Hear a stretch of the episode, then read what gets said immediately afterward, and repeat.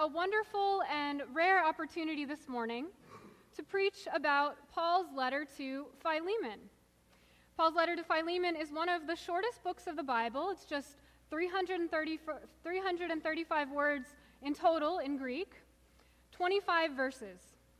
Now, unfortunately, the lectionary deprives us of being able to say that we read the entire letter in church this morning, but the 21 verses that we do read give us unique insight into Paul, the person, rather than Paul, the theologian. This letter gives us a glimpse into Paul's relationships rather than his complex ideas and his rhetoric that we're so often used to hearing in his more well known letters. So, Paul, the person, writes to his friend Philemon. Philemon is a wealthy and successful Christian who was converted to the gospel by Paul and now hosts a church in his own house. Paul, who has been imprisoned, has come to know Philemon's slave, Onesimus, who has in some way wronged his owner. Now, we don't know exactly what happened between Philemon and Onesimus. It is usually assumed that Onesimus stole some of Philemon's money and he ran away. But the letter really doesn't say anything about what has happened. What is clear is that Philemon is a runaway slave who has been also evangelized by Paul, of whom Paul has become very fond. Paul calls Onesimus my own heart, a beloved brother, even saying that he has become like a father to Onesimus.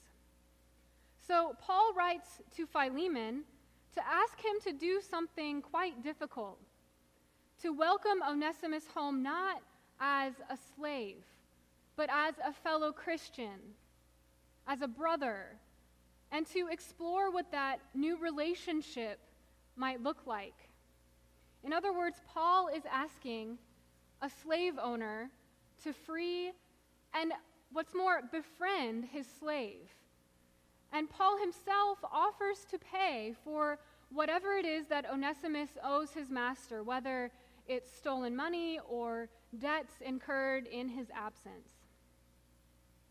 While it's important to talk about theology, about who God is and what God has done and how he has accomplished all of that, in the end, Paul's brief letter of 335 words is all we really need to know about what it means to be a Christian.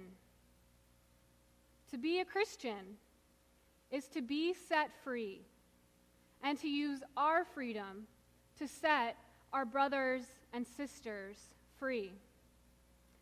To be a Christian, in other words, is to be useful. Paul writes of Onesimus formerly he was useless to you, but now he is indeed useful to both you and me. And Paul is actually playing with words here because the name Onesimus in Greek means useful. It was a common name for slaves. Makes sense. So, how could Onesimus, a slave, someone who is basically meant to be useful, how could he, he have formerly been useless to his owner, as Paul writes?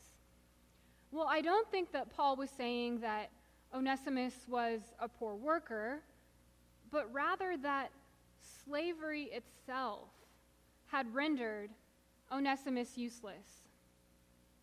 Slavery reduced him to a tool, to nothing more than an object. And when Onesimus met Paul, who saw him not as an object, but as a person worthy of relationship with God and with other human beings, a person full of his own agency, that was when Onesimus became useful.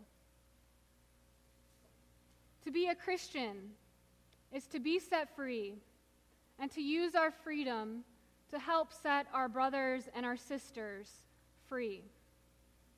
Paul used his own freedom to write to his friend Philemon, appealing to him on the basis of his own freedom, advocating for the freedom of Onesimus.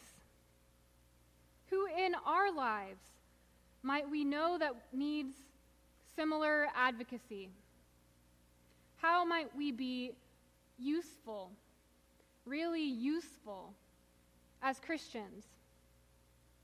This week I was uh, in North Carolina at a conference for Latino ministry in both the Episcopal and the Lutheran churches.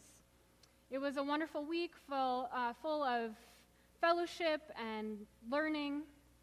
And I wasn't there by myself. I was accompanied by a few of our own parishioners here at St. John's, one of whom is Lacey Bromell, who is a refugee and immigration policy analyst. Did you catch that? Refugee and immigration policy analyst for the office of the presiding bishop of the Episcopal Church, Michael Curry. And Lacey offered a workshop about immigration law and the importance of participating in the political process as Christians. And she said that Bishop Curry himself has recently released a video message saying that voting and participation in our government is our Christian obligation. And voting is the most essential way that we advocate for ourselves and for those whom we care about. But it's not the only way. Lacey also spoke about the plight of a group of women and children, most of them refugees from Central America, who crossed this country's border seeking asylum.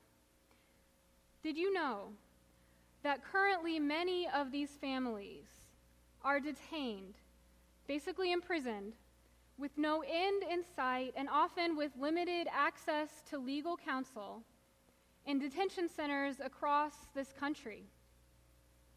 Did you know that many of these detention centers are run by private companies, the same private companies that the Justice Department has concluded are less safe and less effective than those run by the government? Yet the phase out of private prisons that was announced by the Justice Department just last month will not apply to these women and children in detention centers across the country. Even as I speak, there are 22 women on hunger strike in a Pennsylvania detention center protesting their confinement and their children's confinement.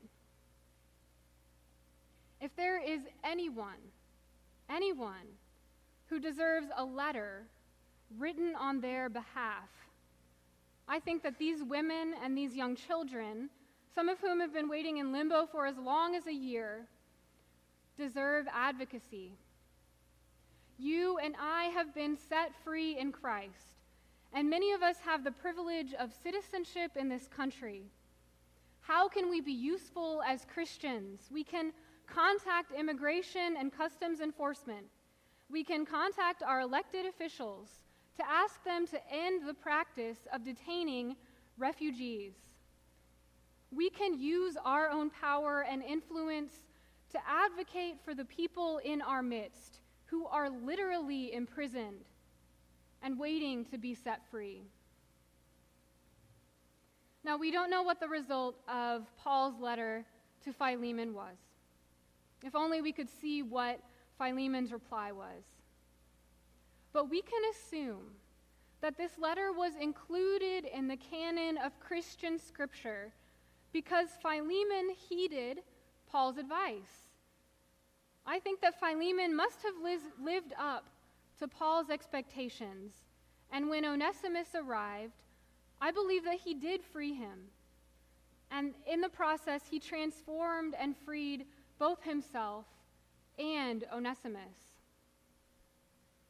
How will people ever live up to their highest calling if we don't appeal to them, as Paul did to Philemon, on the basis of love?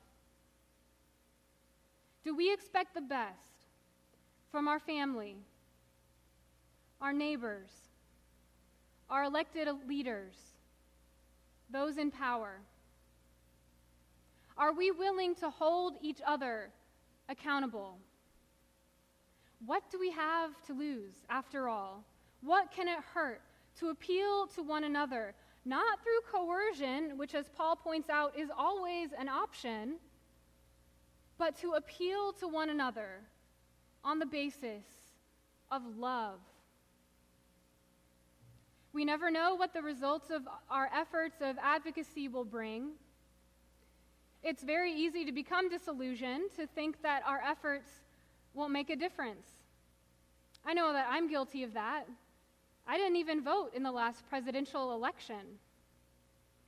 But this year I pledge to do differently. I pledge to vote. And at the least, I hope that you will too join me in appealing to our leaders on the basis of love. And at the least, the difference that our advocacy efforts will make, whether our advocacy efforts for our imprisoned brothers and sisters, whether those people are imprisoned literally or figuratively, at the least they will know that someone cares about them and loves them, that we're thinking of them, that we're praying for them. God only knows what the fruits of our advocacy will be.